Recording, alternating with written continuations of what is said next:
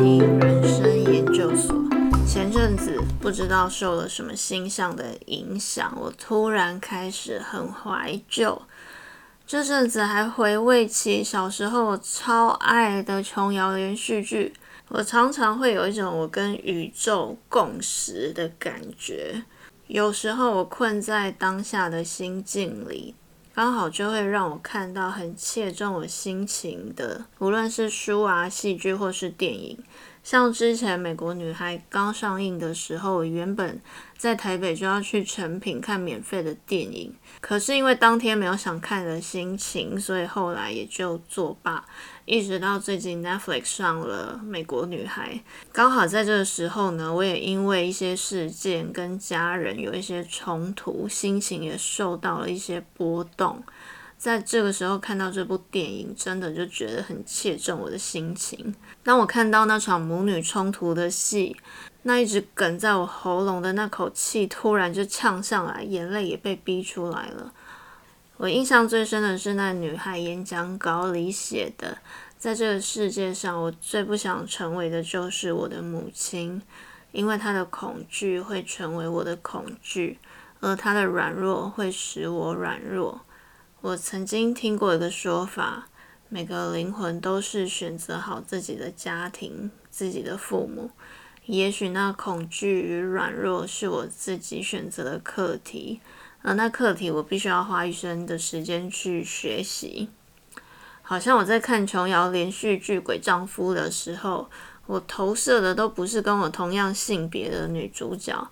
而是那个在结婚前被一场大火毁容的鬼丈夫。我在看前半段的时候呢，就觉得这男女主角应该都是偶像星座，才没见过几次面就在那边爱得轰轰烈烈。虽然这个剧已经过了二十几年这么久，是我小学的时候就在播的连续剧。没错，我小时候就是看这一种梦幻的爱情剧。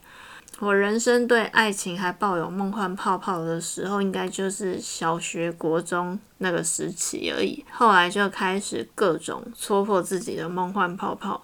虽然琼瑶戏剧已经过了这么久，我还是不得不说，琼瑶对人性的刻画真的是非常深刻。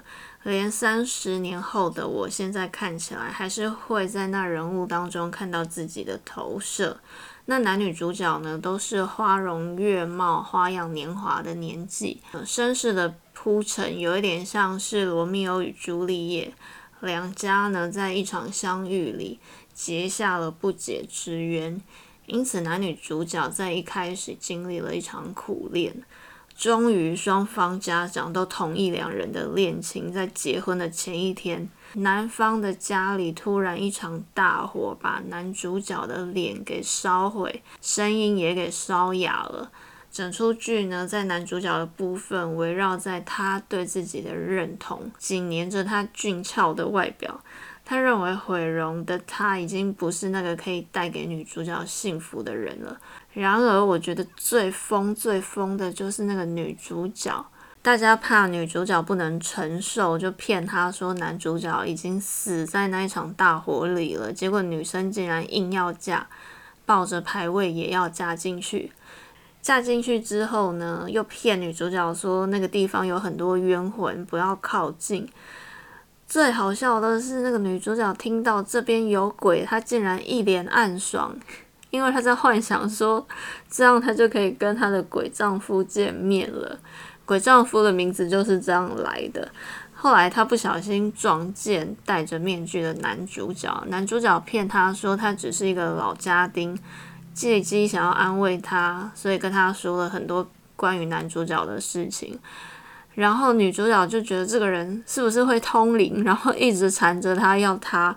帮忙跟男主角沟通，然后他自己又怀疑自己是不是爱上了这个园丁，觉得自己是不是已经发疯了？怎么会不守妇道到要移情别恋一个园丁？我觉得这一切呢，听起来虽然非常荒谬，但让我非常感动的是，他这前前后后很荒谬的桥段，就是想要表达女主角她真的爱上的不是她的灵魂，她就是因为认得出来她所爱之人的灵魂，才会这么疯疯癫癫的。而男主角呢，他就是没有办法面对自己的外表被一场大火给毁了，他没有办法重建信心。坠入对自己无限自卑的深渊里。他的出身呢是个富贵人家的少爷。当他所有的家人对他好说歹说、软硬兼施，看不下去的人呢会去骂他，叫他振作起来面对大家。他每次都是戴着面具逃开暴怒，对着别人大吼：“你们都不要理我，放我一个人，全部都出去！”的时候。我就仿佛看到了我自己。我虽然没有被毁容，但我知道我心里有一块自己都还没有接受的自己，非常想要隐藏起来，不让任何人看见。那内心深处黑暗的地方，也许跟自我认同有关，也与他人的认同有关。但我从这里看到的是，如果你无法接受你心里那个毁坏的地方，再多的人对你示出善意，你都只会想要逃开，逃回那个不会有光照进来的地方。这个故事的结尾当然是皆大欢喜，女主角的惊天动地、哭天抢地的永不放弃，感动了男主角，一点一滴的帮他重建了自信心。从他刚开始试着出家门，被小孩说是怪人。内心大受打击的跑回家，当他可以面对这些视他为怪物的人呢，还可以心平气和的跟路人解释说他为什么要戴着面具。这个在戏剧里只有从这一集到下一集的时间，但是在真实人生中，那可能得花费一个人三年、五年，甚至是十年的时间。才能去面对那个被伤得残破不堪的自己。在看的时候，我就会非常愤怒，觉得那些路人为什么不能学着闭嘴？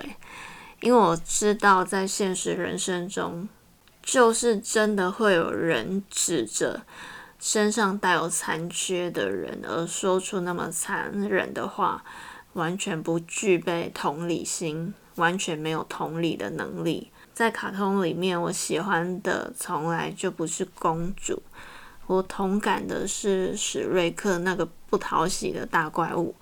在琼瑶里，我投射的也不是追爱的女主角，而是被烧伤、被当成鬼的鬼丈夫。我没有那种疯狂的未婚妻，但我有书的救赎。我知道我心中有一头我尚未被驯服的野兽。透过阅读，我越来越理解这头野兽，也越来越懂得如何与这只野兽共处。在宇宙的共识下，我又偶然的读了一本书，让我看到了我心中那头野兽的原型。至于我读了什么书呢？下次再跟你分享喽。今天人生研究所就跟你分享到这里。祝福大家都能与自己心中的野兽和平共处，祝福大家平安。